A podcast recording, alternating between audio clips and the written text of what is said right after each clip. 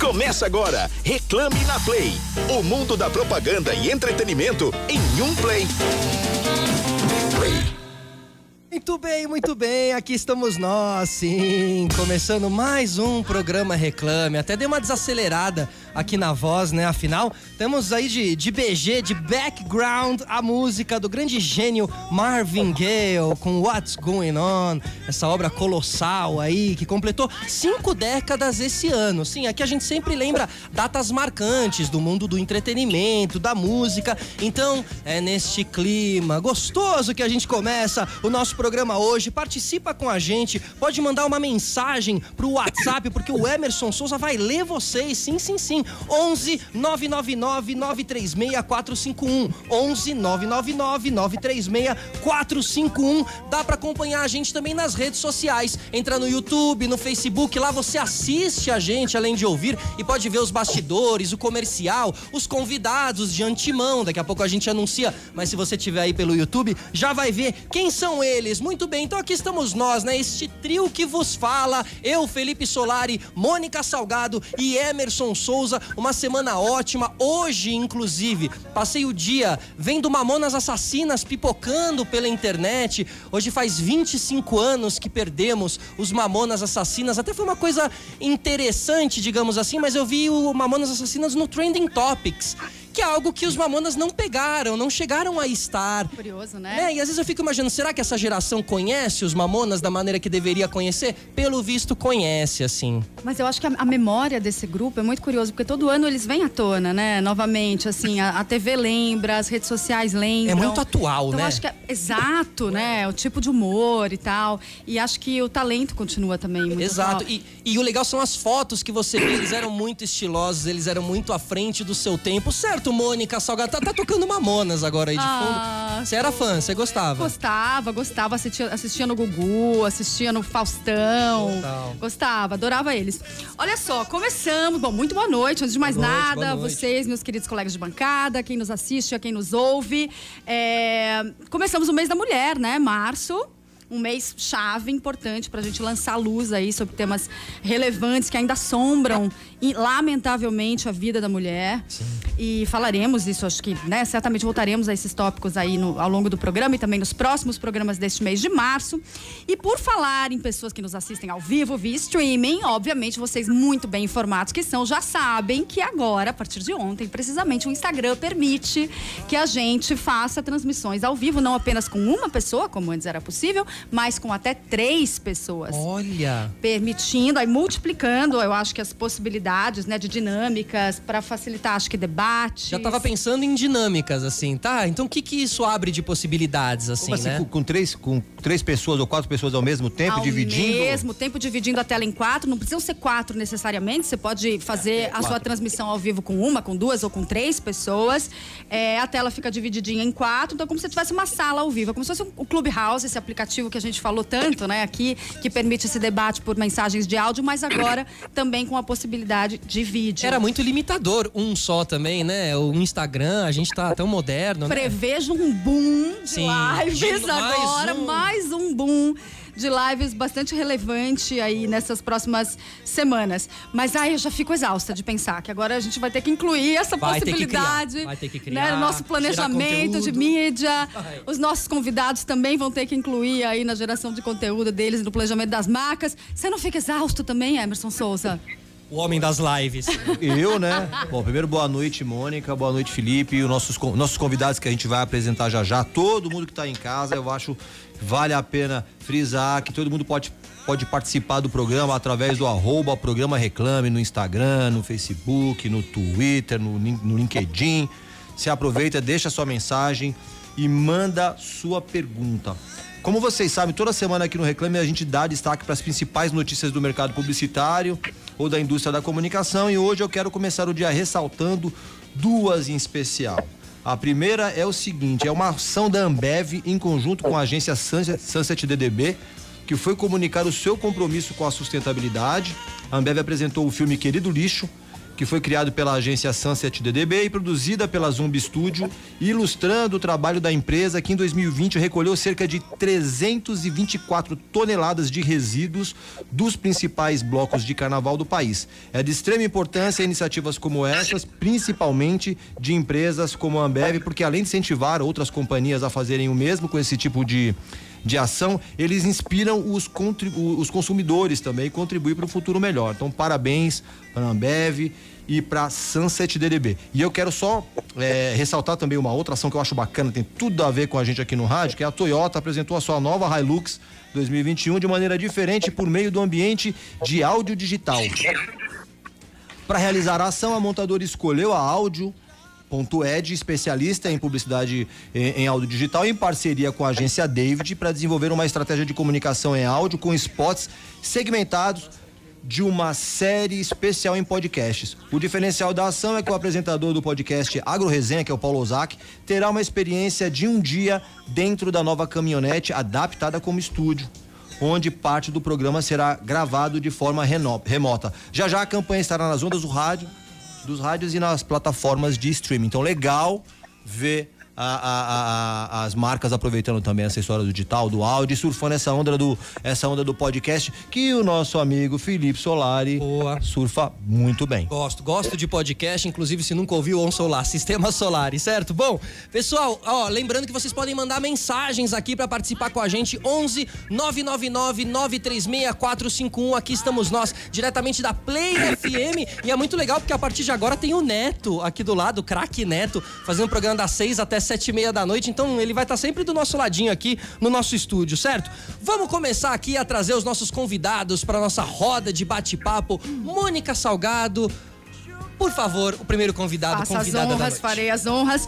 Olha só, nossa primeira convidada faz parte daquele seletíssimo grupo de mulheres para quem o tempo não passa. Você olha para uma foto dela da época em que era Paquita, lá em 1990, e, gente, a única diferença é a cor do cabelo.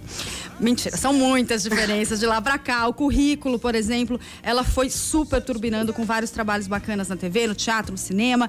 Ela já fez Malhação, Chiquititas, foi protagonista da Pícara Sonhadora no SBT, também também protagonizou o remake de Escrava Isaura da Record, além de muitos outros trabalhos bacanos, bacanas, no caso. Seja muito bem-vinda, Bianca Rina. Também tem outras mídias legais, você faz, gera conteúdo também para suas redes sociais, para o YouTube. Seja muito bem-vinda, minha querida colega multimídia. Muito bem. Oi, Bianca Rinaldi. Boa noite. Obrigada, noite, querida. Boa noite, Emerson. Boa noite. Obrigada pelo convite. Um prazer. Obrigada. Vamos falar bastante, resenhar bastante, mas a Bianca não tá sozinha, não, né, Emerson? Quem mais não, está não. com ela aí? O nosso segundo convidado faz parte daquele grupo enorme que o tempo passou direito e marcou. Mentira, mentira. Nosso segundo convidado é galã também. É, ele é um dos redatores mais premiados do país, ou seja, a gente tem aqui uma outra celebridade, né? uma celebridade da propaganda. Ele tem mais de 40 leões em Cannes além de diversos prêmios nacionais e internacionais. Esse catarinense é fã de Gilberto Gil. Hoje ele está aqui no Reclame para contar sobre toda a sua trajetória, sua carreira, erros e acertos e revelar o segredo para ter mais prêmios que a Mary Streep, por exemplo. Então a gente tem aqui, aqui acompanhando essa, essa beldade aqui, Ricardo John, que é CEO e CCO da FCD Brasil. Bem-vindo! É, John. Obrigado, obrigado a todos vocês e obrigado a essa introdução exagerada que tanto faz bem ao ego, apesar de ser um pouco mentirosa. É, exatamente. Nós, nós, somos um pouco massageadores de ego aqui nas nossas introduções no programa. A gente diz que dá pra emoldurar, dá pra emoldurar é, a nossa a introdução. Gente, a gente dá uma afagadinha para depois carro nas perguntas. Mentira. Portanto, portanto preparem-se. Não, brincadeira. Pessoal, a gente vai começar aqui o nosso bate-papo. A, a Mônica falou um pouquinho aí dessa questão do Instagram, né? Bianca, eu vi que você fez aí algumas lives e algumas conversas, enfim, abriu a sua rede social para bate-papos durante essa pandemia, assim. É, como foi para uma atriz, né, que de repente se vê em uma nova leitura, até mesmo de trabalho, isso te manteve em movimento, digamos assim, não físico, né, mas é um tipo de movimento também? Conta pra gente. Sim, com certeza, um movimento novo, né, relativamente novo para muita gente. E eu comecei até um pouco mais tarde, do, né, no meio da pandemia, enquanto bombou muito no começo, né, dessa pandemia. eu já vim fazendo isso mais pelo meio. E o projeto se chama Você Pode Escutar? Porque existe uma diferença em né, escutar e ouvir, uhum. né? Então é para a gente escutar, aprender, trocar ideias, entender. Então eu venho fazendo é, é, essas lives com pessoas muito bacanas, pessoas generosas, a Debastos do Criando Crianças Pretas, a Mari Chagas, que é uma influencer jovem, cultíssima, maravilhosa, a Bielo, Hello Bielo, também queridíssima. E esse mês eu tô com o Eduardo Victor também, que é outro influencer genial. E a gente está falando sobre acessibilidade, sobre o capacitismo, então já entrou nessa. Cada, cada mês tem um tema, né? Sim, bem legal. Tá sendo muito legal, tô aprendendo muito. Acho que a gente aprende muito, né? Ouvindo quem tá super dentro do assunto. E tem, tem um tema já quase preparado então para o mês de março, né? O mês, o mês das mulheres aí também pode ser uma boa, uma boa introdução de repente. Você vai aderir. Pois é, então. Você vai aderir a ah, essas salas de, de TV com quatro convidados, Bianca? Você sabe, Mônica, que Eduardo falou esses dias, ele falou que tem uma outra pessoa também que a gente queria falar sobre acessibilidade, ele falou, por que, que você não coloca os dois juntos? Foi ontem, anteontem, eu falei, não dá, o Instagram não permite. Olá. Aí você vê que essa notícia tá maravilhosa. Já permite. Muito legal isso, né? Muito legal. Incrível. Não pode ficar para trás, né? É. Porque nessa hora de colocar mais, mais duas pessoas, acaba perdendo, né? Exatamente. Para outras mídias. E eu sigo há, muito tempo o trabalho das meninas do Criando Crianças Pretas e é muito legal. Já estiveram oh. em um ah. evento da Trip também. Muito legal. Um trabalho muito, muito interessante. Conheçam no Instagram. Emerson. É isso. John, para começar. É, por que publicidade não montar uma, bará, uma balada lá em Jurerê Internacional? Ou sei lá, partir pro agro, porque afinal de contas lá no sul também tem bastante. Por que propaganda? Bom, primeiro, naquela época Jurerê Internacional não existia. Era nacional Era só. só. Jurerê. Era Jurerê Nacional, assim. Florianópolis mudou muito, né? Eu sempre gosto, eu, eu, eu, sempre eu gosto de definir que propaganda era para mim a maneira mais fácil de se aproximar do mundo das artes. Era a maneira mais fácil e mais cômoda e até um pouco mais covarde de ser um artista, porque tinha um lado comercial mais claro, uhum. você podia criar. E lembra que eu sou de uma geração onde, a, onde propaganda ainda pautava cultura, né? É. Se você olhar os mamíferos da Parmalat, as propagandas de Raider, do Washington Oliveto, o primeiro sutiã, então aquilo era muito próximo do mundo da arte, né? Então aquilo sempre me fascinou. Não tinha faculdade de propaganda em Florianópolis na época, então eu vim direto para São Paulo tentar estágio e fazer o caminho Isso que foi todos que ano? nós fazemos, né? Isso foi no ano. Eu, primeira vez que eu vim foi em 1998 e aí deu errado e aí depois eu voltei no ano 2000 e deu certo.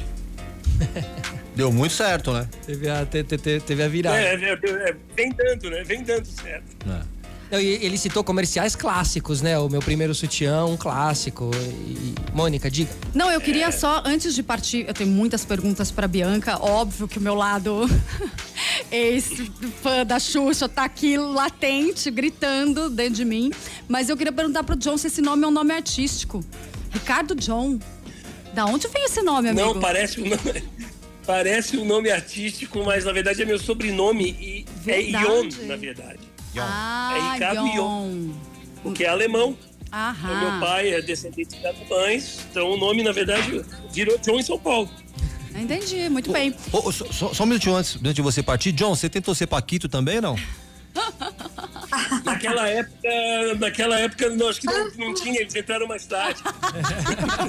muito bom, muito bom. Minha querida Chiquita Bibi, eu queria saber o seguinte: eu imagino que tenham muitas perguntas que você não aguenta mais responder, que sempre te fazem em todos os programas que você Ai, vai. Gente. E eu não fugirei à regra. Provavelmente capetirei algumas aqui. É, tudo que eu quero saber é como era trabalhar com Xuxa. Vai, que rufem Ah, era uma aventura, era muito legal, era super bacana. Para mim era tudo muito novidade. Eu não, nunca tinha é, tido acesso à, televisão, né? Só via em casa. E, e, de repente me vi dentro do programa dela fazendo teste e, e acabei passando. Então era. Você passou no seu segundo teste, foi isso? Fantasia mesmo, sabe? Não foi isso? É, eu fiz um primeiro curso, exatamente. Pediu para eu dar uma centralizada aqui, peraí. Eu, pedi, é, eu fiz um primeiro concurso que foi para Catuxa, aí a, que era Paquita Paulista, aí eu não ganhei. Aí a Xuxa pediu para eu fazer o outro concurso no mês seguinte, que era o mês de março. E, e aí passei, que era pra Chiquita. E foi Brasil inteiro. Foram 7 mil meninas. Uau! Primeiro foram 1.200, segundo 7 mil meninas. E aí eu fiquei. E foi, foi assim, uma grande descoberta, um sonho. Acho que era um momento bem princesa, assim. Tinha momentos, né? Muito. Como era o teste, Bianca? Fantasia.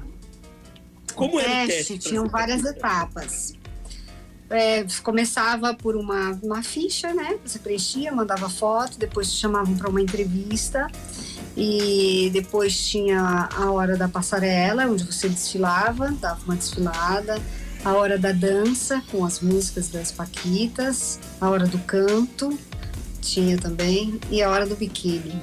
Ai, tinha. Gente, eu fico pensando, né? Como, até a Xuxa já falou sobre isso, acho que recentemente no Fantástico.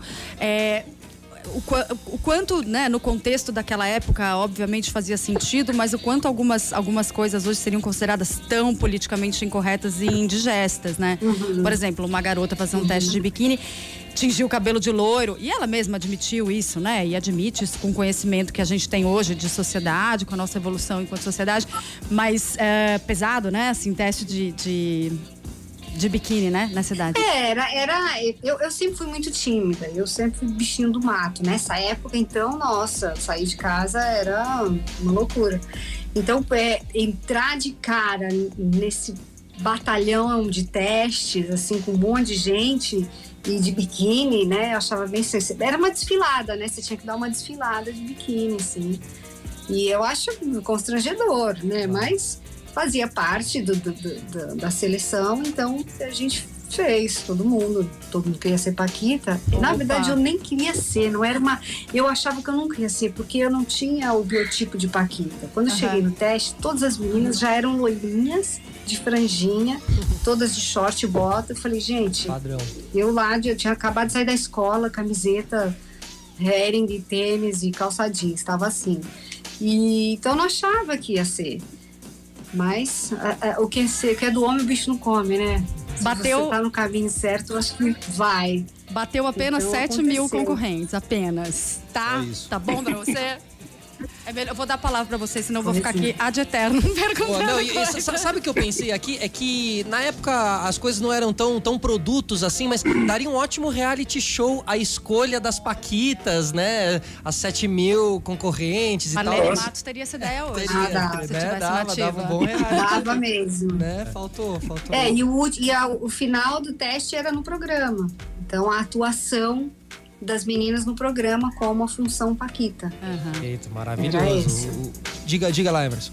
Ô, ô John, eu acho que no, no, no, mercado publicitário, talvez esse sonho de ser Paquita aí seja você ser premiado no Festival de Cannes, ou ser jurado. Você já foi Paquita três vezes lá. Como foi essa experiência e como isso mudou sua vida? O... E é uma Paquita interessante, né? Porque é uma Paquita que são 16 Paquitas de 16 países diferentes. Né? É, como jurado, né? Você tá falando, né? Você tá. É, como jurado, são, normalmente são 16 jurados e são 16 países diferentes, nunca são. Muito raro ter dois, duas pessoas do mesmo país. E vocês têm que encontrar um critério, um senso comum para poder premiar trabalhos do, do mundo todo. Então é uma experiência maravilhosa. Primeiro, porque você vê os melhores trabalhos criativos do mundo juntos numa mesma sala com os melhores criativos, com alguns dos melhores criativos do mundo. Por duas vezes eu fui jurado e uma vez eu fui presidente de júri. Aí é uma experiência pavorosa e maravilhosa ao mesmo tempo.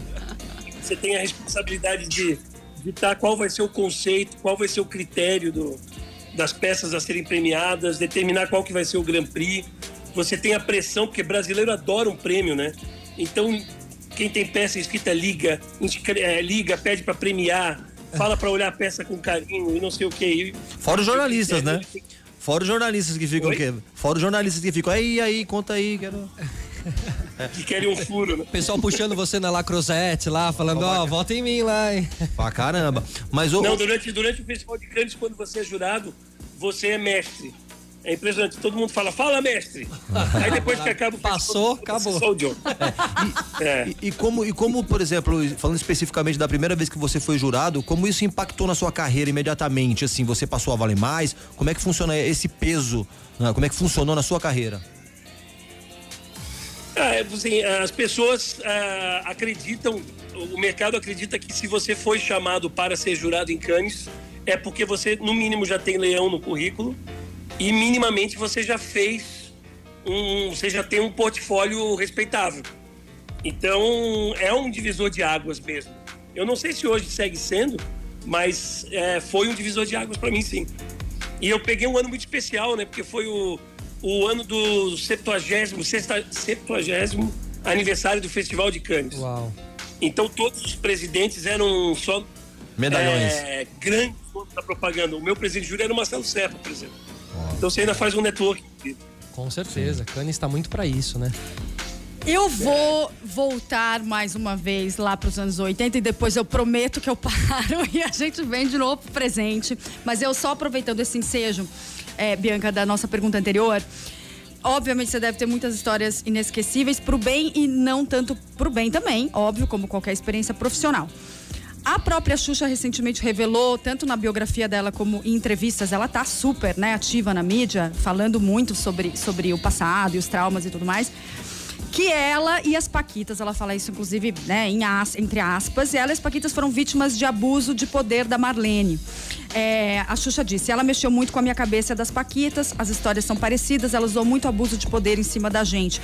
Você se considera vítima desse, desse abuso também? E na época isso já te incomodava, te constrangia de alguma maneira, mas por você ser muito jovem e inexperiente, é, isso não veio à tona? É, eu não gosto da palavra vítima, né? Mas infelizmente é, é, é o que está no contexto. Porque eu não me senti assim vitimizada, mas é, acho que em momentos constrangedores, passei sim por momentos constrangedores, mas no grupo. Uhum. Quando né, levava uma bronca do grupo. Eu, Bianca, acho que pouquíssimas vezes levei uma bronca assim, pessoal, né? Mas é constrangedor, né? Eu acho que é, você levar uma bronca na frente de todo mundo, na frente da equipe toda, a forma como se fala, né? Não, esse abuso de poder não, não, não precisa, não precisa. E claro que na época ninguém falava nada, assim, tudo menina, um monte de menina. Eu acho que vem tão forte que você não tem nem reação, pelo Verdade. menos, né? A gente não tinha reação e, e vamos fazer o que tem que fazer e vamos seguir em frente. Mas acho que hoje ninguém. Primeiro que ela ia ser super processada se fosse hoje em dia, né? Qualquer pessoa que abusa é, tem né, poder já leva logo uma carteirada. Mas são situações que não só nós passamos, mas como muita gente passou, né? Na dramaturgia, no teatro, na música, enfim, publicidade, na propaganda, né? Na propaganda.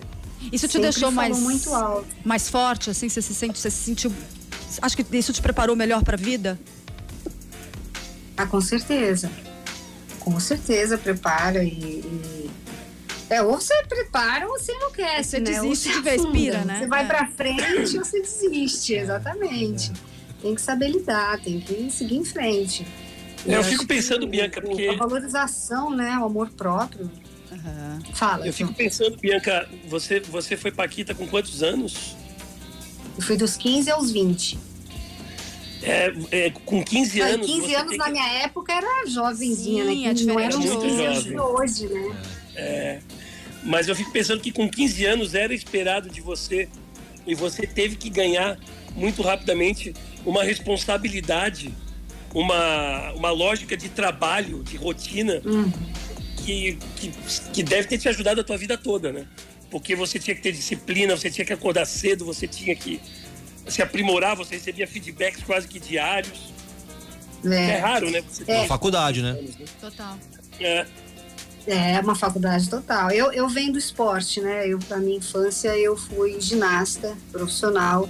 Então, a disciplina e o foco uh, eram fundamentais. Eu acho que isso eu já trouxe da ginástica, que acho que também foi que me ajudou muito, me facilitou muito para uhum. para entrar e pegar o barco andando, né? Que o barco já estava, claro. a lancha já estava mil por hora. Uhum. então, acompanhar foi muito importante, já ter essa disciplina, esse foco. Agora, Mas é, era tudo adolescente. E, e, aproveitando esse, essa conversa assim, né, Bianca, a gente sabe que comportamento na, na, parte comportamental, a TV mudou muito. Isso um pouco que você falou, as broncas dos anos 80, 90 não são mais as broncas de hoje em dia, assim, porque o mundo mudou realmente e tal. E a gente sabe que lá atrás, às vezes, as coisas eram puxadas mesmo. Você que acompanhou esse processo todo, estando em ação, né, como atriz, como Paquita, você você observa, você observou essa mudança assim? Hoje é diferente, hoje é mais tranquilo de se trabalhar ou continua um pouco ainda alguns vestígios dessa época? Olha, por onde eu passei, é, mudou. Não, é, é nítida, é clara a mudança. Uhum. Né? Até porque também são mais é, jovens diretores, a, a, mudou né, a direção toda uh, não só na, na, TV, mas teatro. Então, uh, acho que tiveram baques muito grandes, assim, desse abuso de poder. Então, as pessoas se acalmaram e estão vendo que não podem abusar mais. É. Não podem, não podem, porque sempre vai ter alguém que vai falar. Exatamente, que bom, né? Então é nítida a mudança. Eu, eu é ótimo, que... ótimo. No, no, no, tanto das pessoas que, que abusariam desse poder, tanto do abusado, porque o abusado também está atento, está mais corajoso, Total. não está levando para casa desaforo, entende? Eu acho que as redes Eu sociais acho que também que foi a virada. As redes sociais também modularam isso de alguma forma, né? Assim, no sentido de dar o aval ao que é socialmente aceito, e um lugar é, de denúncia também, e um lugar né? de denúncia, um terreno aberto real, para né? as denúncias, é. Aliás, estão chegando perguntas pra gente aqui, né, Emerson? É, então, a gente, até, a gente até citou agora há pouquinho no digital, né? Que a Edileide de Suzano, ela pergunta pra Bianca, quando é que você volta às novelas? Em breve, em breve. Espero que esse ano venha logo vacina. É, é. Quando voltam as novelas, também Exato. tem essa pergunta, né? Verdade, é. Antes de voltarem né, para as novelas, Ai, que, que saudade. Eu que sou super noveleira. Ontem reestrou Amor de Mãe, né? Eles Verdade. fizeram, vão fazer duas semanas de. de, de, de e eles estão meio de máscara. Retrospecto. Durante a, a, a novela, e né? E aí vai voltar, vai voltar o, o, as histórias inéditas. Mal posso esperar. Ricardo John, o nome um beijo arti... pra Edileite. o nome artístico para ser galã da próxima novela nova ele já tem. Já tem, já tem. Mas a minha pergunta não é sobre isso. Você é um dos redatores, como já foi dito aqui, mais premiados do país e a gente sabe que criatividade é uma ferramenta, é uma, da, uma das suas ferramentas principais de trabalho e é um predicado muito apreciado, não só no trabalho como na vida. Criatividade se aprende? A gente consegue ter. Porque tem muita gente que fala, ah, mas eu não sou criativo. Imagina, eu sou muito. A minha cabeça é muito tipo, diz, direto ao ponto. Muito assim, direto né? ao ponto, sou muito, sou muito metódico. Criatividade se aprende? Se sim, como se aprende e se exercita? Eu acho que se aprende sim. Se você leu aquele o livro que me fugiu o nome do Malcolm Gladwell, ele chegou numa equação se você faz 10 mil horas alguma coisa, você se torna bom, bom nela. Obviamente tem pessoas que têm mais facilidade e tem pessoas que não têm facilidade hum. e por isso elas têm que se esforçar mais. O, os Beatles só se tornaram os Beatles porque tem uma passagem muito obscura na vida deles, na qual eles faziam sete shows por noite todos os dias em Hamburgo, de 60 a 62. Então, quando eles tocavam, era natural que eles tocassem, né? Então, eu acho que a, a musa inspiradora, a fada que vem e te joga ideias, ela, ela não existe. Uhum. Eu acho que o que existe realmente é, é você ter uma, uma vontade muito grande aliada a um estudo muito grande do meio em que você opta por ser criativo. Uhum. É tem... claro que você, mesmo a Marina Ibrahimovic, uhum. é, mesmo a Miranda July, que são grandes artistas plásticas, a Marina Ibrahimovic, tudo que ela faz é estudado e pensado. Obviamente tem um quê de intuição muito grande que uhum. facilita. Uhum. Mas não existe um sem o outro. Uhum. Perfeito. Mas essa prática que você falou, ela te leva a uma excelência de execução, mas não necessariamente a criatividade. Quer dizer, a criatividade, qual seria o caminho? É você se abastecer de referências culturais diversas? Poderia ser um caminho?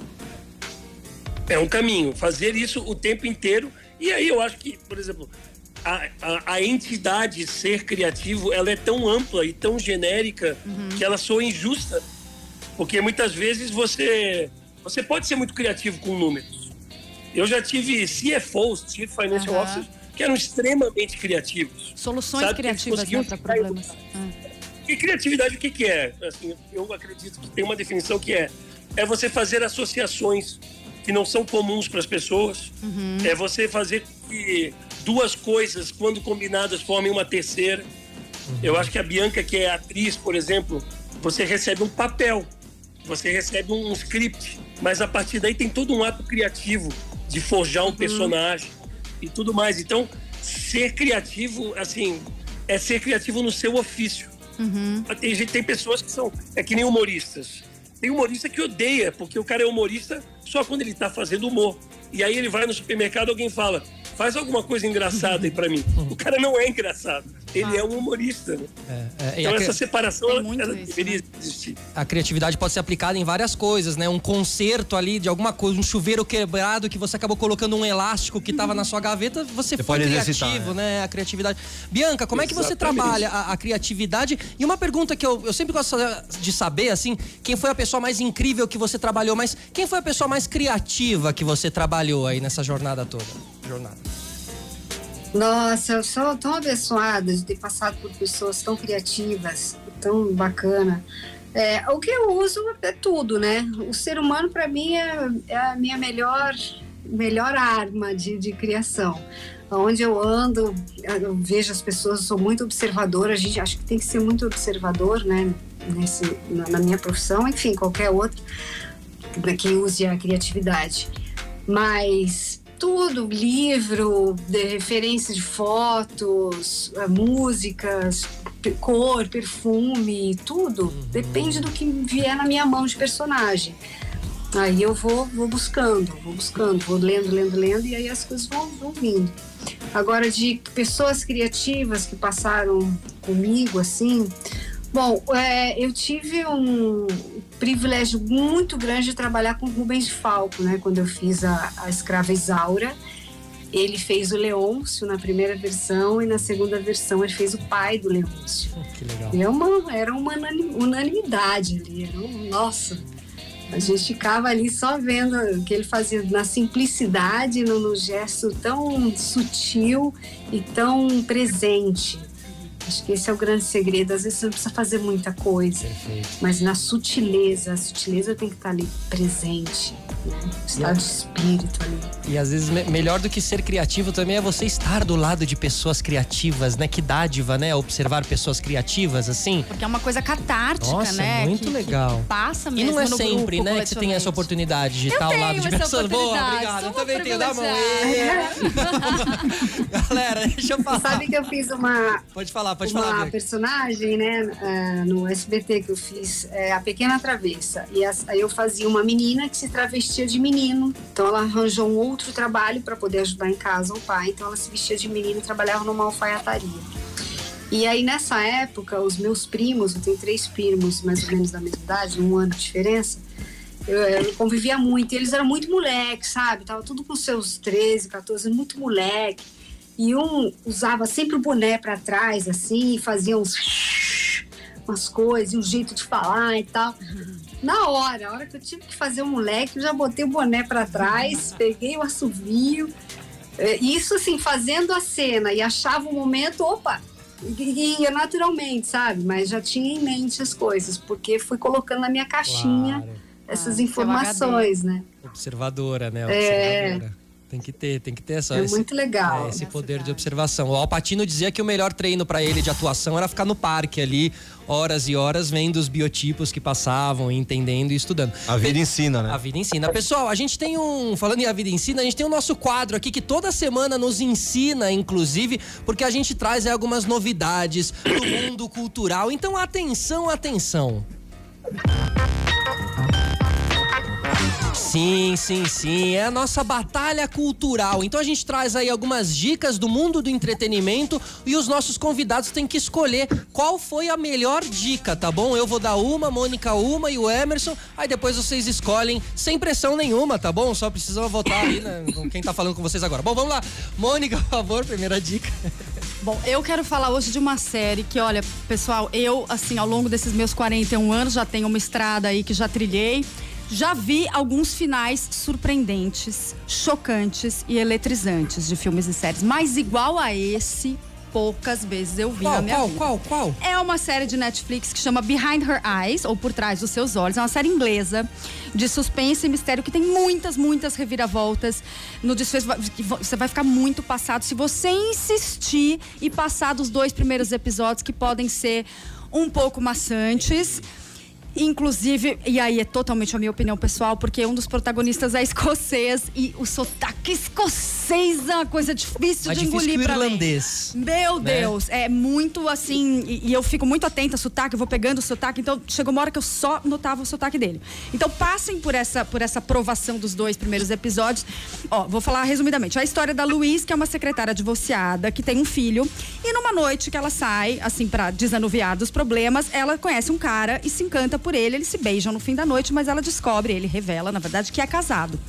Tudo bem se no dia seguinte ela não descobrisse que ele é o chefe dela, o novo chefe, o psiquiatra ali da clínica na qual ela era secretária. ele sabe, mas ele sabia? Ele não sabia. Ah, ele também Ambos não sabia. descobriram no dia seguinte que, né, que, que, que Quem ele nunca? seria o novo chefe. O John, por exemplo, tem umas três, quatro histórias dessa aí pra contar. Olha, mas a coincidência deve parar por aí, porque a, a partir desse ponto. Bom, o cara é um psiquiatra, então casado com uma mulher muito rica e muito misteriosa e muito linda também. Um casamento em crise, aí o casamento tá em crise, a gente não consegue entender bem por quê. Depois os dois, a secretária e o psiquiatra, começam um torre do caso de amor. Paralelamente, a Luiz, que é a secretária, se torna a melhor amiga da esposa do cara. Só que nessa história toda a gente descobre que a esposa já foi internada numa clínica psiquiátrica e ela tem o poder de, em sonho, sair do próprio corpo. Olha. E com este poder, que ela vai usar de maneira muito sagaz, muitas reviravoltas na história acontecem. Uau. E o final é realmente chocante. Não assistam à noite. Sério? senão vai Quantos episódios são? Quantos episódios são? Cara, eu acho que são sete ou oito. Uma Então, coisa curtinha. Behind Her Eyes é o, é o eyes, é o eyes dela. É o que eyes da esposa Do- atormentada. Entendi. Esse, esse final surpreendente deve ter o Fred Krueger, por exemplo, né? É, Não é terror, mas Mônica. é mu- muito foda. Tem uma curiosidade de fanzine sobre essa série aí. Diga, você- essa série ah. foi uma das séries com as quais a minha mulher me traiu. Sabe que hoje em dia existe traição por série, né? Tem, tem isso. assistir juntos É bastante comum nos e ela casais. se adianta na série. imperdoável. Série? Imperdoável. Imperdoável, mas vem acontecendo com uma frequência alarmante aqui em casa. Quantos O- anos de casado, Ricardo? Que eu já te digo se é. Quantos anos de casado? 10. Ah, 10, então 10. é esperado, é esperado, colega. Tá, Ah, Essa é a crise dos 10, né? Mas a esposa, a esposa da, do, do, do cara dessa série, ela é filha de nada mais, nada menos que Bono Vox. O quê? Olha. Você- É, Sério? ela A é filha atriz. Sério? Não sabia. Atriz. Que maravilhoso. A atriz, a, a, a, a, a mulher dele. A mulher é atormentada, rica, linda. Irlande, irlandês, provavelmente. Atormentada Ricalina. YouTube é irlandês, não é? Irlandês, é É, verdade. É são- Bonovox são é irlandês, é irlandês. Muito bem, muito bem. Bom, primeira dica, dica. dica de Mônica Salgado, Behind Her Eyes. Parece ser muito bom. Netflix, né? Netflix. Já vou, já vou assistir, já vou assistir. Diga, Emerson, a sua. A minha dica é o seguinte: é um filme chamado Remédio Amargo, é um filme espanhol. É um meio drama, meio suspense, que tá no Netflix também. Que conta a história de Angel, que é, que é interpretado por Mário Casas, que tem um. que, é, que protagonizou um filme bem interessante também em espanhol chamado Contratempo, que é. Tem que assistir esse filme, é surpreendente também. Nesse filme, ele é um paramédico obsessivo e controlador, obcecado pela ideia de ter um filho com a namorada Vanessa. Até que ele, ele sofre um acidente que o torna paraplégico e aí o relacionamento abusivo se encerra, mas entra numa, numa outra etapa, onde ele, onde ele bola um ele sem poder se locomover, trancado dentro de casa, praticamente numa, numa pande- uma quarentena, o cara não podia sair. Aí ele, ele faz um, ele trama um, um- um- um plano para controlá-la e aí o filme é bastante surpreendente, né? É, é, é, é difícil você falar de de um filme como esse sem ser um pouco tenso, porque chega algum momento que você fica meio afim de sair dessa história. Por outro lado, você também acaba se encontrando nos personagens e aposto que, que em algum momento você foi um personagem ou outro em alguma situação, isso, isso provoca reflexões também. Então, tipo reality é um... show, né? Que você sempre é... se vê ali em um ou outro personagem. Exato, exatamente. Você se vê, às vezes você não gosta quero muito nomes, do que você quero vê. nomes. Não, reality show. Vou nem falar, um reality, reality show aí. Né? Um reality show aí. Mas mas o filme é bastante tenso, dá vontade de interferir, assim, de dá vontade de você tocar assim, o telefone assim. Big telefone lá e dá uma dica, não vai por aí e tal. Você se envolve, você se envolve. O filme é bem legal, eu acho que vale a pena assistir. É mais um filme espanhol bacana. Tem muito filme americano, filme hollywoodiano bombado, Sim, mas tem muito filme de arte, muito filme espanhol, muito filme certeza. francês legal. Esse é um dos filmes que deve entrar na sua lista, viu? Agora... Remédio Amargo tá no Netflix, é de 2020. Remedito Amargo, diriam na Espanha. Remedito Amargo. Muito bem, eu vou trazer aqui a minha dica, também é uma dica de, de uma série que está na Globoplay, chama Predestinado. É uma série, um documentário em formato de série que conta a história do Gabigol, o Gabriel, o atacante do Flamengo, que faz muito sucesso entre, entre a, a garotada, a molecada. Ele pinta o cabelo de loiro, ele pinta o cabelo de rosa. Todo mundo quer pintar de rosa, né, Mônica? Sim, todo mundo, vulgo meu filho Bernardo, doidinho pra pintar o cabelo de rosa. Tá, né? Então, pois é, ele pinta, todo mundo quer também. Bom, enfim, então a série é o Predestinado do Gabigol. Tá todo mundo ouvindo a gente aí, certo? Estamos no ar, ok? Predestinado com Gabigol. Ó, é o seguinte, a, a, o documentário conta a história de toda a jornada dele no Santos e depois ele passando também pro Flamengo. Ele é um grande jogador, jogando muito famoso. Foi pra Europa, não deu certo na Europa, na Itália, ele não deu certo. E uma das histórias mais deliciosas e, e, e, e gostosas do, do documentário é uma história do Gatorade que acontece porque ele, é, a mãe dele conta que eles vão no, no treino do São Paulo, eles fazem o treino e tem um Gatorade ali. E como o treino era no São Paulo, é, o pessoal tinha uma, uma facilidade financeira maior do que ele. Ele não tinha grana e os meninos do São Paulo tinham. Então, quando terminava o treino, todos os meninos tinham Gatorade, menos ele. Todos os meninos iam para casa do pão de queijo, menos ele. E a mãe conta que ela, ao ver aquilo, uma vez ela comprou um Gatorade, levou pro treino, o Gabigol ficou todo se achando porque ele tinha o Gatorade e ele arrebenta no treino. E a mãe do Gabigol fala assim: "Bom, agora eu vou ter que trazer Gatorade para ele sempre. Como é que eu faço?" Ela começa a coar sucos de laranja. Ela, ela diz que coa e coa e coa, congela, bota na mesma garrafinha de Gatorade leva pro treino e fala: Olha, Gabi, hoje tem Gatorade. E diz que o Gabigol arrebentava nos treinos, terminava, tomava o seu suco de laranja achando que era Gatorade. A mãe conta essa história super emocionada. A história é linda, cara. Linda, a história é maravilhosa. Linda. Então vale a pena assistir. É. Às vezes a gente julga esses caras porque eles estão, né, numa super exposição, cheios de grana e tudo mais, mas tem muita história por trás, não é tem, é fácil. Tem, assim. e é assim. legal você notar, Gatorade é Pepsi, é pra você notar que o suco de laranja pode suprir essa, essa carência tranquilamente, Pô, né? Justo, justo, justo. Vai, vai, dar a energia necessária. Ah, ótimo suco de laranja. É verdade, é verdade. Isso só mostra o poder da marca. É, exatamente, Exato, exatamente. Cara, não é, é a coisa é. mental, né? Ele via a garrafinha é. que os meninos tomavam também e ele rendia mais, né? Que maluco, que maluco. Bom, pessoal, essas são as nossas dicas, a nossa batalha cultural de hoje. É, quero saber aí, John, Bianca, começando pela Bianca, já assistiu algum, Bianca? E se não, qual te interessou mais? Olha, não, o Behind Her, Her Eyes está na minha listinha. Tá na minha Assista listinha já. Né? Eu vi. Já estava. É, é, já tá na minha listinha. Agora, eu adoro os filmes espanhóis também. Então, e, e biográficos. Três dicas geniais, hein? Parabéns. Mas, mas eu vou ficar com o Behind Her Eyes. Yes. É um só, né? Pode escolher. É um agora, agora vocês podem imaginar qual é o signo da Bianca, né? Eu já sei. Qual, qual? Qual que é o signo da Bianca? Eu não sabia qual que escolher. Libriana Raiz. Meu, a dúvida, né? identifiquei A demais. Anda no ar. John, e você, John? Conta aí. O... Vocês estão muito bem de dicas, hein, de boa, curadoria. Boa.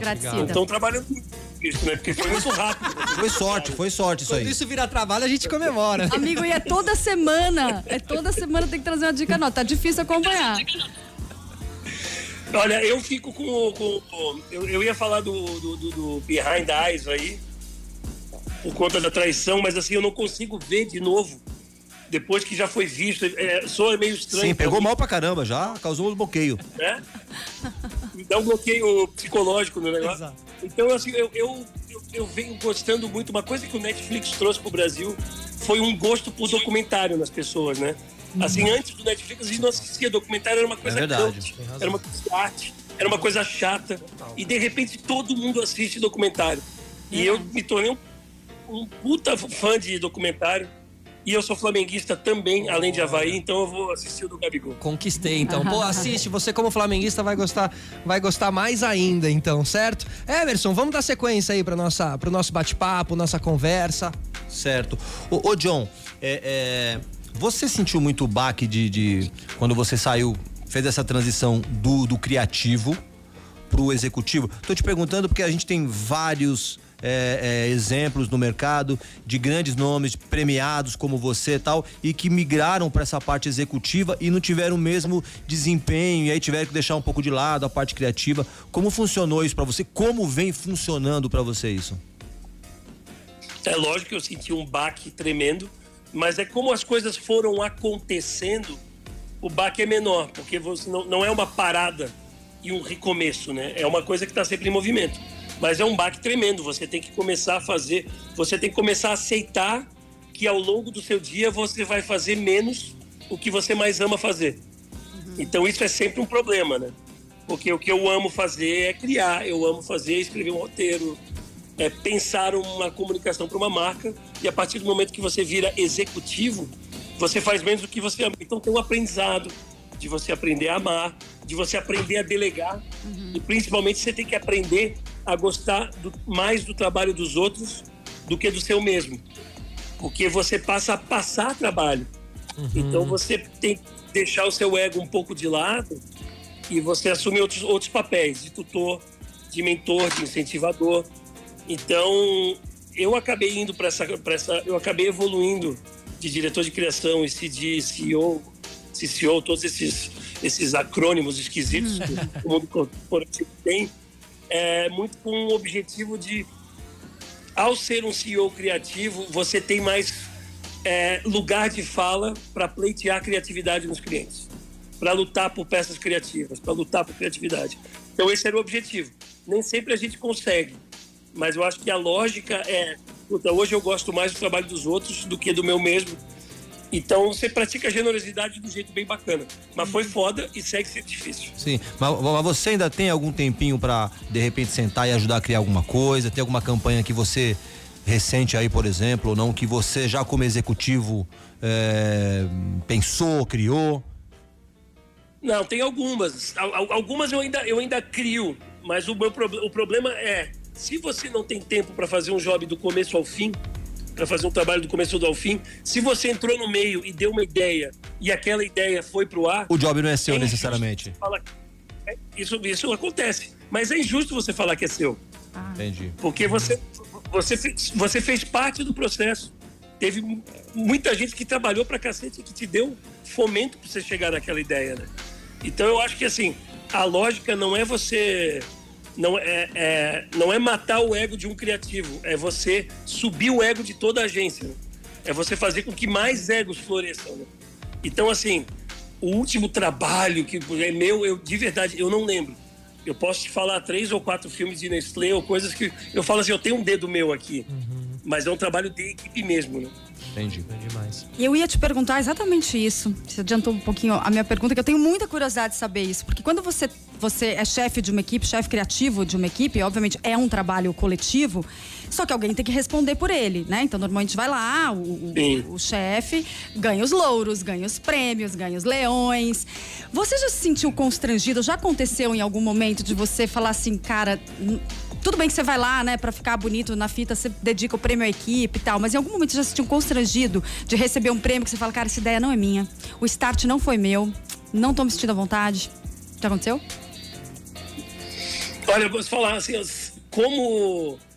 Eu acho que aí, aí os acrônimos ajudam, é. ao invés de atrapalhar.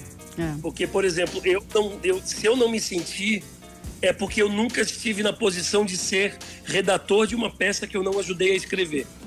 Agora, como diretor de criação numa ficha técnica, eu sei que eu tive um papel de vender a ideia para o cliente, uhum. de influenciar ele no caminho certo e tudo mais.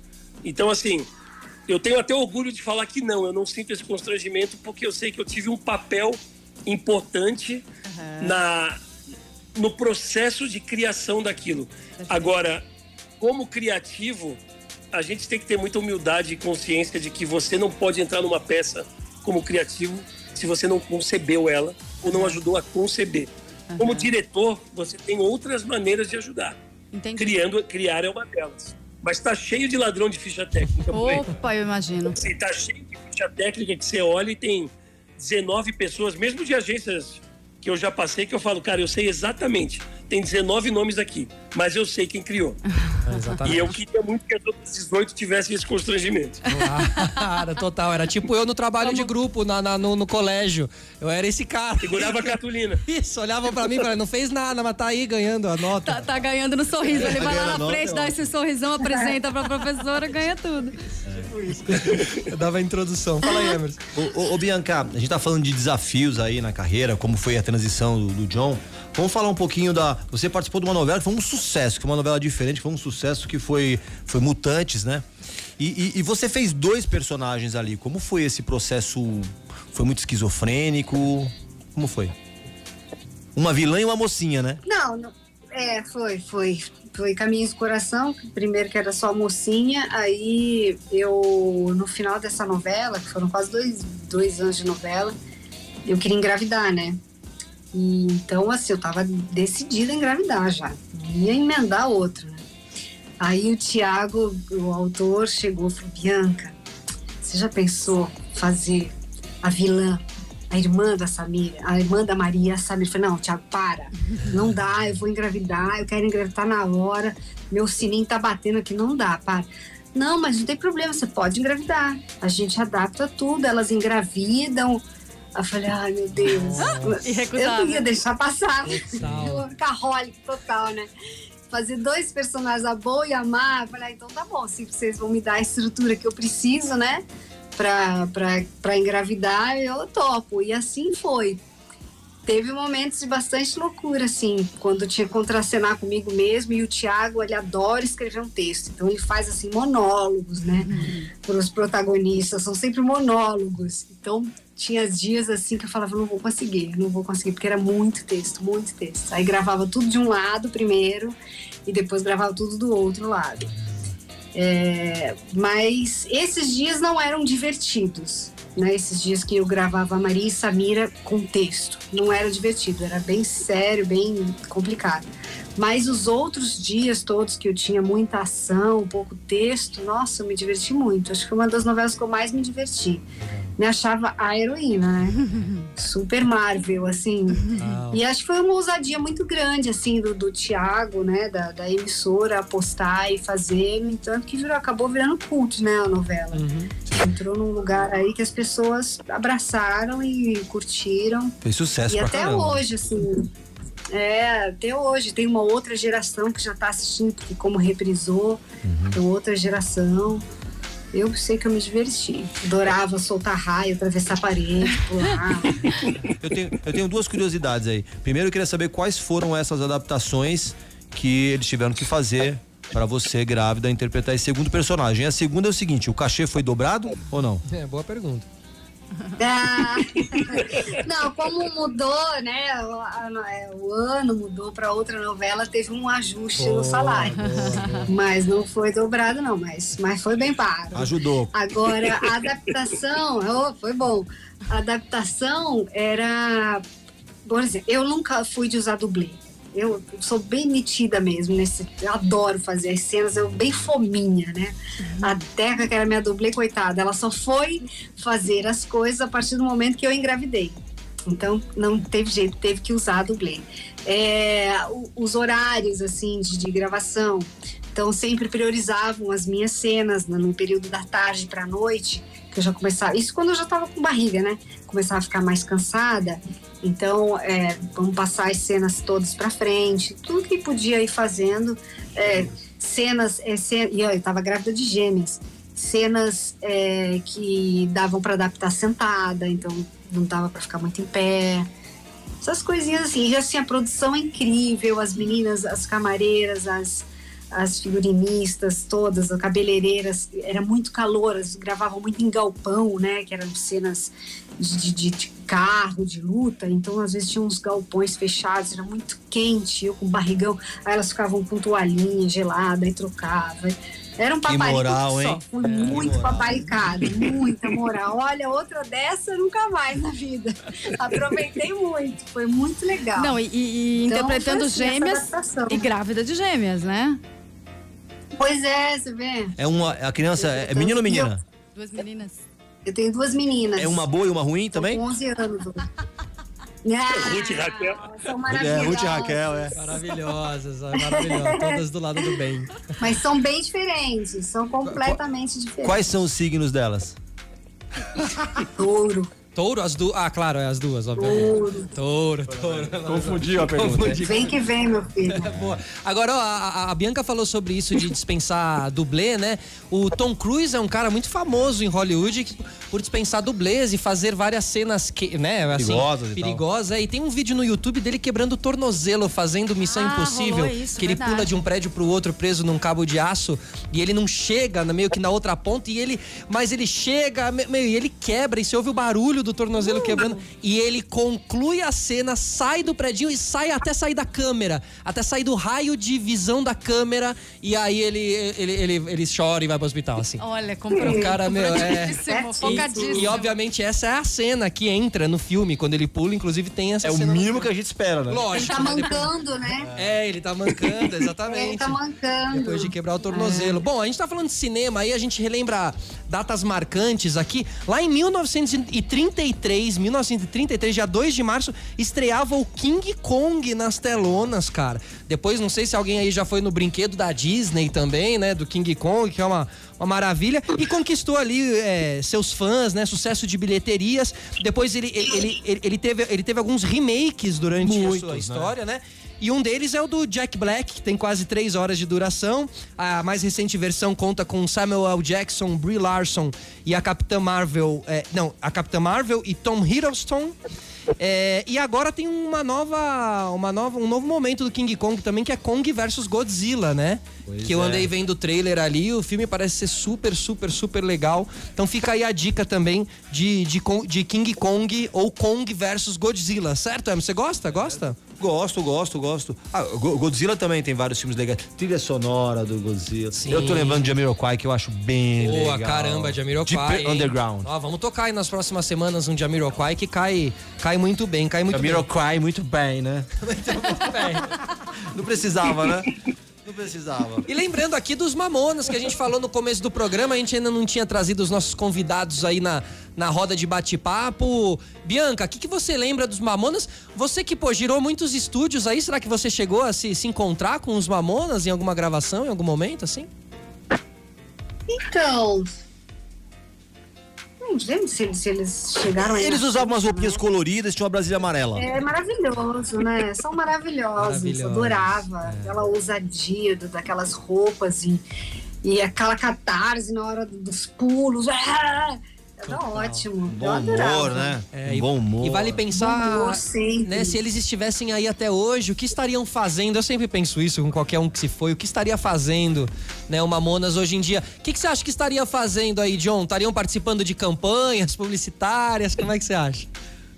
Ah, eu acho que eles, eu acho que eles ainda seriam músicos e eles teriam que tá, e eles teriam que estar compondo músicas em um, com um pouco mais de moderação do que aquela época permitia. né? Verdade, total. Totalmente. Bem colocado. É, porque você tem uma, né, você tem ali o Robocop gay, você tem muitas letras deles, né, que beiravam o hoje em dia incorreto, né, mas, É. mas que ao mesmo tempo não beiravam também, porque tratavam essas figuras também com respeito, havia um carinho, havia uma uma, descont, uma descontração no meio de Uma dessa conversa na toda, abordagem. As crianças adoravam E isso. cantavam tudo É. isso, entende? Com uma leveza. Era assim. infantil, né? Era infantil. Ele- ele era infantil, era é, é, assim, tem que se levar em conta o contexto daquela época. Mas eu acho que Claro. antes de mais nada eles eram artistas fabulosos, né? Muito. Então eles, eles iriam encontrar o caminho. Performance. Eu acho que eles super iam se adaptar hoje É, em dia. também Eu acho. acho que eles iam fazer sucesso porque eles eram muito criativos, Um carisma muito apaixonados.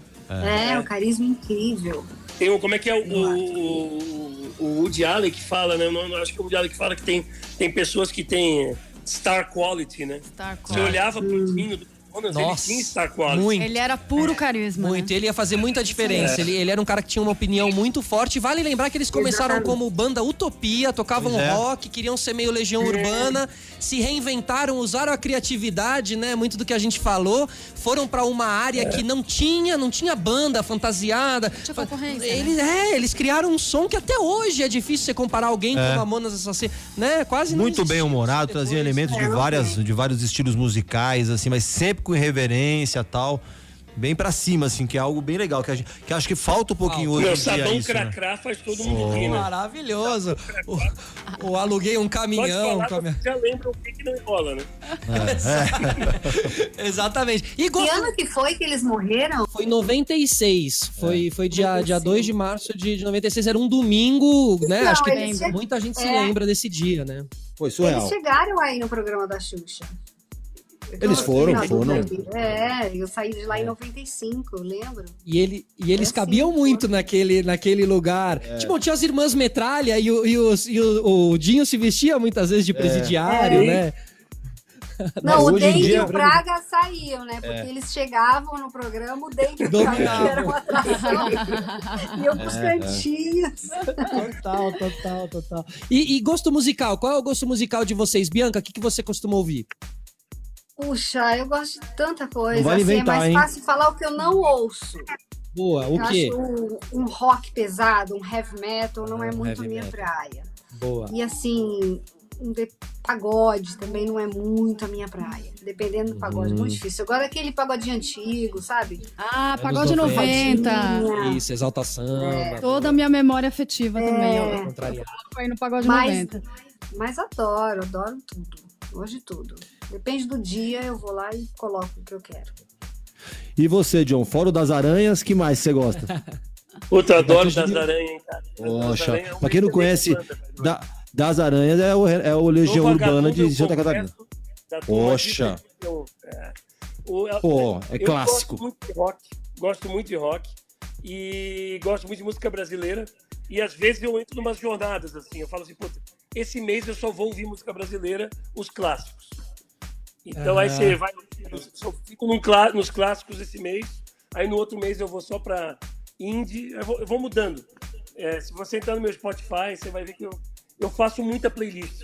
Eu faço, é, tem, tem playlist que se chama Esperando o Médico, porque eu fiquei no Einstein esperando duas horas. Então eu vou, eu vou fazendo playlist. Como é que tá? Como é que, como é que a gente te acha lá, John? Como é que te acha no Spotify lá pra ver as playlists? Ricardo John. Ricardo John, É, o boa. nome Tem artístico um, dele. meu amor. É, Ricardo gente- Johnson tem o The One and Only. A gente vai Mas John procurar. Ricardo tem dois mil.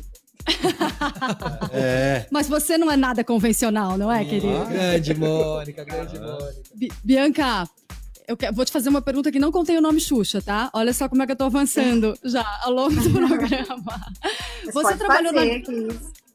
Você trabalhou na Globo, você trabalhou no SBT e na Record, né? Nas três, três grandes emissoras que a gente tem no país. E na Record você viveu aquele, aquela época áurea, né? Da Record dos salários milionários, em 2004, quando a emissora, inclusive, reativou o seu núcleo de dramaturgia. Como você descreveria essas experiências, assim, as principais diferenças entre o modus operandi, digamos assim, de cada empresa, de cada emissora?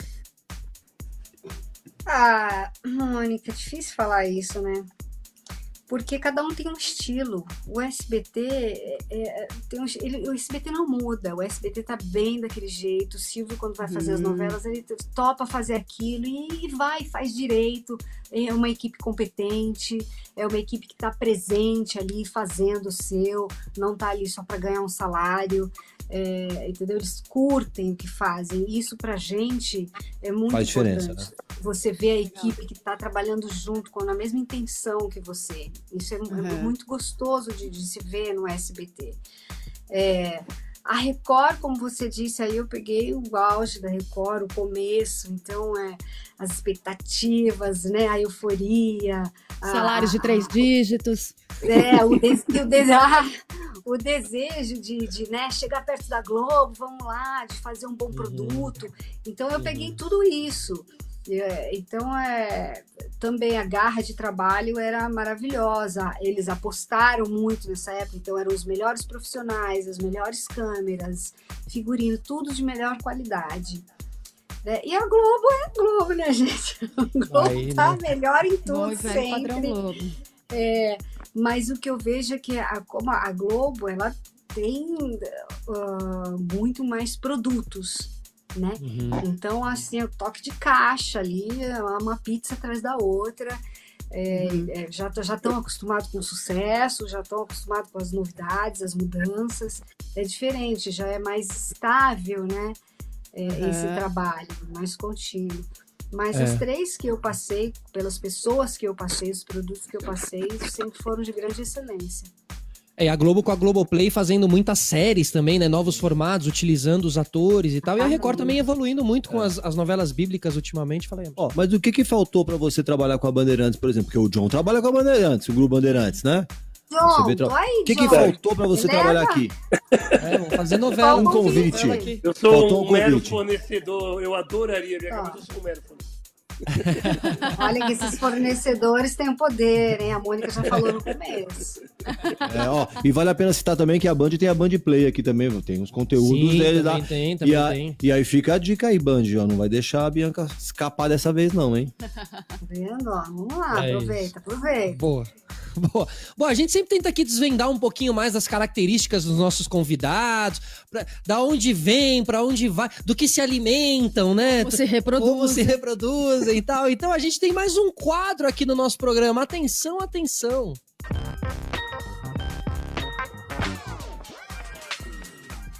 é o nosso quadro A Culpa é das Estrelas. Por quê? Porque a culpa da nossa personalidade não é nossa, não, a gente tá alheio. É. é, é das estrelas. Fala aí, Emerson. Vamos começar aqui com a Bianca. Bianca, você como libriana, que é criativa e que é generosa, mas que tem uma indecisão absurda, como é que você conseguiu lidar isso com a sua vida? Especialmente quando você estava fazendo dois papéis, você precisava de quanto tempo para decidir para que lado você ia? muita terapia, né? Fiz muita terapia para poder me ajudar, me auxiliar. Não sabia qual que eu gostava mais, se era da boa, se era da má. Mas, mas você sabia que. Má. Você sabia que. Eu adorava quando eu chegava má em casa. É? Maravilhoso. Olha, já dá um episódio isso aí. Maravilhoso, claro, claro. Ele falava, eu tô com a Samira, eu tô com a Maria. Mas também teve Olha. épocas do Júlio que ele falava assim pra mim, Bianca, fecha as pernas, abaixa as pernas, igual o Júlio. Peguei momentos assim, escravizaura sai da cozinha, vive escrava dentro de casa, sai da cozinha, faz lavar louça. Então tem umas coisas assim, né? Maravilhoso. Mas você já tinha percebido, acreditado ao seu signo, essa, essa, essa característica de ter, ser tão indecisa nas coisas mais simples, como pedir um prato na hora do almoço? Olha, eu já fui mais indecisa, viu? Acho que tem uma hora também que o ascendente vira, né? Não dizem que o ascendente vira. Então, uhum. essa hora, essa coisa da indecisão, hoje em dia, já não tô tão como eu era, não. Mas eu. Qual que é, é horrível, é horrível ficar indeciso. E roupa, para mim, roupa é a pior parte. Quando você tem roupa, que vestir né? alguma coisa para sair. Essa, para mim, é a pior parte. Comida eu decido facinho, eu adoro. Mas eu também roupa, gosto de tudo. Roupa complica. Problema. Mas ah, a, a Mônica, tem, tem, alguma dica para você decidir look assim rápido e, e, prático? Ou é sempre uma indecisão? Cara, assim? é sempre uma indecisão. Por isso que uma das coisas que eu mais odeio assim na minha vida rotineira é fazer mala. Tudo bem que temos feito pouca, né? Nos é últimos verdade, tempos. É verdade. Mas fazer mala para mim é um suplício, porque eu tenho que já decidir previamente o que eu vou querer usar durante toda a semana seguinte. Fica coisa de fora e você sofre pra assim? Pra mim, ah, eu sempre faço malas gigantescas, Enormes, né? Olha. Malas no plural. Olha o é Afonso é sofrendo aí. Meu Deus. Básico. É, esse problema, por exemplo, o John não tem, né? Por quê? Por quê? Porque o John é geminiano, né? Então é, ele, um dia ele acorda Ying, um dia ele acorda Yang, ele não. Então naquele dia ele é só Ying. Como é que você vive com essa sua dupla personalidade aí, John? Na verdade, não são duas, né? São quatro, porque eu sou gêmeos com ascendente em gêmeos. Jesus. Jesus, é uma quadrilha. É uma quadrilha. Como é que você convive com isso? Que acaba se anulando, né? É, como é que você convive com isso e que, de, de, que forma isso ajuda, por exemplo, no seu trabalho, onde você precisa ter olhares tão plurais? Não sei, dizem que, que gêmeos é, é muito curioso é criativo e comunicativo, também. né? Então é. são duas coisas que eu uso muito no que eu faço. Então uhum, acho que de alguma total. maneira de alguma maneira ajudou, mas também atrapalha, porque não consegue se concentrar muito longamente, tem uns, uns, uns spans de atenção muito rápidos, sabe aquela atenção de criança de 5 anos? Tipo, Ô, John. Olhou pro lado e se perdeu. As pessoas que trabalham dizer... comigo falam, perdemos, já foi. Que a sua, a sua inquietação, ela é tão, assim, é, notável, que alguma coisa acontece na sua câmera, que quando você se movimenta, a câmera movimenta junto.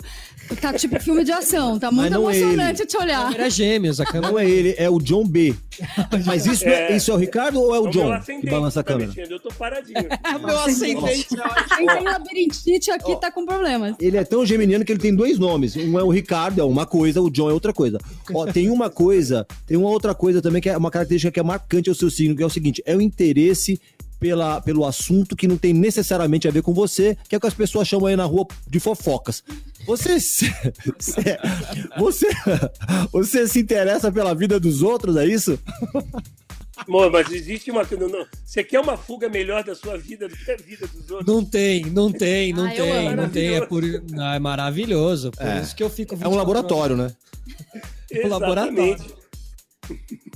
Eu acho que você devia fazer uma playlist a partir de agora, assim, Ricardo e a outra só John. Ricardo no médico, John no restaurante, porque aí você marca esses. e muitas vezes as playlists elas explicam, elas falam sobre Moody, nós. Moody, elas é. falam muito sobre nós. A gente não percebe, mas elas falam. E mas às vezes a gente é percebe você, também. É, o problema é você acabar se tornando isso, né? Você é, acaba realmente se tornando essas duas pessoas. É, se perdendo. Não leve se perdendo nas suas. pra cama. Isso, exatamente. Melhor do que todos nós. Bianca, aproveitando aqui, como é que são seus mergulhos nos personagens assim? Você às vezes acaba mergulhando demais, levando para casa o personagem, né? Tem isso também que muitas vezes é, quando você leva, você acaba é, se encontrando com ele mais rápido, digamos assim. Fala um pouquinho do seu processo. É, eu sempre passei por processos muito intensos, né, dos personagens. Então, começar a gravar de, de, de manhã, acaba a noite, já estou de manhã no, no set e, e, por longos períodos. Mas eu acho que com o tempo, a maturidade, a experiência, é, fui melhorando isso. Mas de levar para casa foi o que eu falei aqui. É, no, no, no, no, comportamento, assim, na, na postura, né? De, de, uhum. sentar como personagem Perfeito. ou ter mais atitudes dentro de casa, mas eu acho que é por quê? Porque dentro da gente, eu, eu, eu tudo que eu tenho dentro de mim, eu impresso para aquele personagem. O ser humano tem um lado bom, tem um lado ruim, você tem, né? Uhum, tudo claro. você pode para um lado, como você pode para o outro. Então, você vai canalizar isso para o seu personagem. É isso que eu faço. Quando acabou, acabou. Então, fica para lá. É assim que eu que eu faço. Agora, às vezes, um movimento, um gesto acaba ficando Fica. pela é. rotina todo dia, todo dia, todo dia. Mas os Legal. sentimentos, as ações, não. Perfeito. Eu ia fazer uma pergunta. Pede. Justo, justo. eu ia fazer uma pergunta séria, eu ia fazer uma pergunta aqui cerebral para fazer bonito pro John, quem sabe ele não contrata aí a gente para fazer alguma coisa, mas eu resolvi simplesmente perguntar assim, Bianca, qual é a sua música das Paquitas favorita? Pronto. Boa. Das Paquitas? Pode ser da Xuxa também. Ai, fiquei indecisa, meu lado. Ai, fala minha, fala agora. minha. Lá, meu Deus, Deus, não faz isso, não Mônica. assim, Mônica. Não, assim, ó, Vamos fazer um dueto. Eu acho que assim, da Xuxa, qual? Da Xuxa eu gosto de Lua de Cristal, que foi Ai, a música quando eu, eu ganhei pra Paquita. Eu acho que a letra dela é muito bonita. Muito é uma bonita. música muito, eu gosto, gosto muito de Lua de Cristal. Tudo pode ser, se quiser será. Sonho sempre vem para quem sonhar, né? Acho que eu acredito nisso também. Então eu gosto muito, porque ela marcou muito minha vida. Das Paquitas, ah, eu acho que. Não tenho uma preferida, assim. A música que eu cantei foi muito difícil para eu cantar, e era uma música romântica, e, e foi uma emoção muito grande quando eu cantei. Imagina, cantar no Mineirinho, lotado, e aquela Nossa. coisa que você vê os, os cantores que colocam o microfone assim, todo mundo canta, e você só fica lá assim. Nossa, deve ser uma grande emoção. Manda pra é galera, né? Pra... Nossa, Os agudos. eu me senti muito legal. Você joga pro povo e o povo canta e você só fica lá chorando. Ai, que lindo, que lindo. Então, essa emoção eu tive com a música que eu cantava, que era Alguém Legal. para Amar, né? Do Legarçon, uma, uma versão francesa. Do Legarçon. Olha, que hit, boas escolhas. Que você já encontrou, que é o seu esposo, o Eduardo. Eu já encontrei, meu amor. Muito bem. Bom, eu vou fazer essa pergunta séria que a Mônica não quis fazer. Eu vou fazer pro John. Mas antes eu quero mandar um abraço aqui pro Valdemar França, pro Veni Curi, pro Igor Puga, que mandou aqui, ah, grande publicitário. Grande Igor. É isso aí, o Igor, gente boa. Esteve com a gente aqui. É, pra Sônia Regina Pi, Pi, é, Piaça e um monte de gente que tá acompanhando a gente no digital aqui. Mas, John, eu queria pedir para você falar um pouquinho do, do, do, projeto 2020 que você implantou na sua gestão à frente à JWT, que eu acho que é bem interessante, cabe nesse momento aqui a gente falar sobre isso. É, o 2020 foi um projeto que a gente implementou na, na Thomson, que tinha como objetivo, no ano de 2020, ter 20% de negros no quadro de lideranças da agência. Ótimo. Não ter 20% de negros, ter 20% no quadro de liderança. Então envolvia Sim. um crescimento mesmo, né? Eu acho que o uhum. legado que a gente tem que deixar em propaganda, ele não pode ser um legado somente do trabalho ou da qualidade do trabalho, né? A gente tem que deixar um legado é, de sociedade, né? Se você pensar, empresas grandes são países, né? Elas têm seus códigos de conduta, seus códigos uhum. de ética. Então, a partir do momento que você é um gestor de uma empresa, você tem que ser muito cuidadoso e ser muito intransigente em relação ao legado que você quer deixar. Eu acho que a gente, naquele momento, a gente quis deixar um legado que está sendo perpetuado e aprimorado pela nova gestão da, da Thompson de uma de equidade racial. Porque a criatividade é plural, por definição. Então, se uhum. você não tiver é, essa pluralidade nos seus funcionários, nas pessoas que trabalham contigo, você, você está sendo falsamente criativo. Então, uhum. o 2020 trouxe para gente muito aprendizado, trouxe, uh, deixou a Thompson, fez da Thompson uma agência culturalmente muito mais interessante e com uhum. isso a gente fechou um ciclo de prosperidade muito legal, porque foi um ganha-ganha. A gente ajudou e ao mesmo tempo a gente foi ajudado. Então os clientes perceberam uma agência que genuinamente se preocupava, se importava com a equidade racial e queria fazer isso de uma maneira que colaborasse com o que ela faz de melhor, que é criatividade. Então criatividade. hoje tem alunos do 2020 que ganharam Leão de Ouro em Cannes e que Sim. estão em outras agências. Então é um projeto é, muito e, legal, tem um pouco de eu acho que você está falando legado, eu acho que vale a pena citar que esse projeto estimulou o Ministério Público do Trabalho a assinar o Pacto de Inclusão de Profissionais Negros no mercado. Então, assim, isso comprova o que você falou, a responsabilidade que, que essas empresas têm frente à sociedade. Você vai as corporações. É, você né? vai iniciando um caminho que pode de verdade ajudar a vida das pessoas, né? É. É, cara, cara, na verdade, foi-se o tempo em que o capitalismo servia só para dar lucro para acionista. E uhum. cada vez mais as pessoas se importam com como as empresas se comportam e o que, que elas uhum. são quando você não está vendo. Então, é, assim, a, cada vez mais a, as empresas vão ser fundamentais para que a gente tenha uma cidadania, para que a gente tenha uma sociedade melhor. Isso está acontecendo. Assim, a Natura é um, grande, é um grandioso Sim. exemplo para ficar em apenas um. Total. E, e, e, John, a gente está caminhando aqui para a finaleira do nosso programa, mas assim, a gente falou muito sobre as dificuldades que a publicidade passou. A publicidade não faz mais tanto comercial hoje em dia por causa da Covid. A publicidade não tem tanto evento hoje em dia presencial, tem o online por causa da Covid. Aonde está a grana da publicidade nessa tua observação aí dos últimos tempos? Tá no digital? Onde está o foco, assim? A grana com certeza migrou. É, a relevância migrou muito para o digital, mas é, eu sou muito contra esse pensamento de que você, para você fazer um subir, você tem que matar o outro. Assim, uhum. a TV tem um valor e construção de marca enorme. É um momento em que você conceitua uma marca de uma maneira até mais impactante do que o digital. É sobre uhum. complementaridade e não é sobre uhum. extinção e eliminação de um versus ascensão de outro. Então, assim, o dinheiro né? É, uma coexistência. O dinheiro está muito no intangível, eu acho. O dinheiro está muito em como você vai num mundo onde a mídia de performance que você entra no YouTube hoje, você hoje não vê um comercial só, você vê dois antes de ver o conteúdo que você queria, né? Pois então, é. Assim, como é. O dinheiro está hoje em como é que você torna o massivo, o monótono é, interessante. Em construir uhum. interessância num momento da mídia em que você está sendo impactado e bombardeado de uma maneira cruel. Uhum. Então, eu acho que é esse o intangível que vai fazer a diferença e que vai seguir fazendo a diferença. A propaganda não pauta mais a cultura como ela pautava antes, mas ela é uma curadora de cultura. Hoje Perfeito. em dia, o publicitário tem que ter um lado jornalista muito, muito agudo. Uhum. Ele tem que ver o que está acontecendo na sociedade e transferir isso para as marcas de uma maneira que faça sentido. Então, Totalmente. eu acho que está muito nesse lutar por isso, sabe? Inclusive escolha de nomes, né? Pessoas. Agora, bom, a gente vê um reality aí, tem o pessoal que fazia parte do reality, fazendo parte das novas campanhas da Avon e de tudo mais. Então, assim, é isso, tem que estar tá ligado. O publicitário tem que estar tá ligado, não é mais só a sua criatividade e nada mais, né? É, a gente tem que refletir o que está acontecendo na sociedade. É. Eu adorei aí. a palavra interessância. Eu vou interessância, imediatamente ela não existe, adotar. Ela não existe, né? Mas ela diz tanto, né? É verdade. Acabou de ser cunhada por você. Criar interessância. É a busca pela interessância, a busca pela interessância. Eu gosto, a gente eu gosto dessa palavra.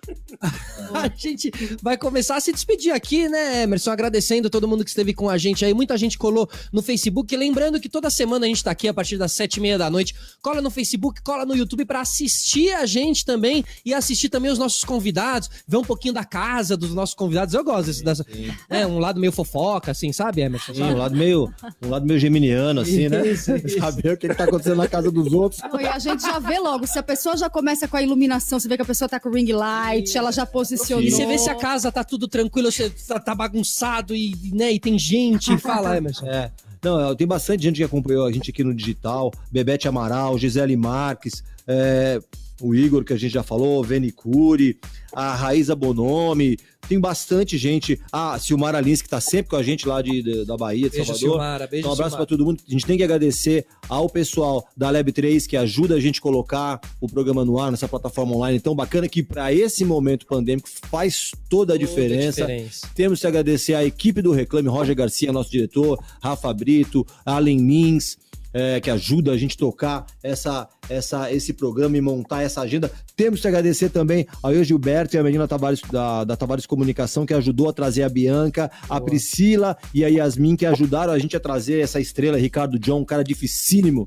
Muito difícil. o Ricardo dois, não é né? tão diferente, não difícil de, de trazer, mas o John, o John, o é, John é, bem complicado. É complicado. Temos que agradecer também a todo o pessoal da Play FM, o Betinho, o Gian. a Thelma, o Gian Parça, Amanda, todo mundo que ajuda o Neto, o craque Neto. O, o craque Neto que fica aqui do lado sempre. Baita jogador. Baita jogador. Isso. Sempre temos que agradecer e toda a equipe que tá aqui com a gente, né? Isso, e também os nossos convidados de hoje. Claro. Bianca, super obrigado pela presença, viu?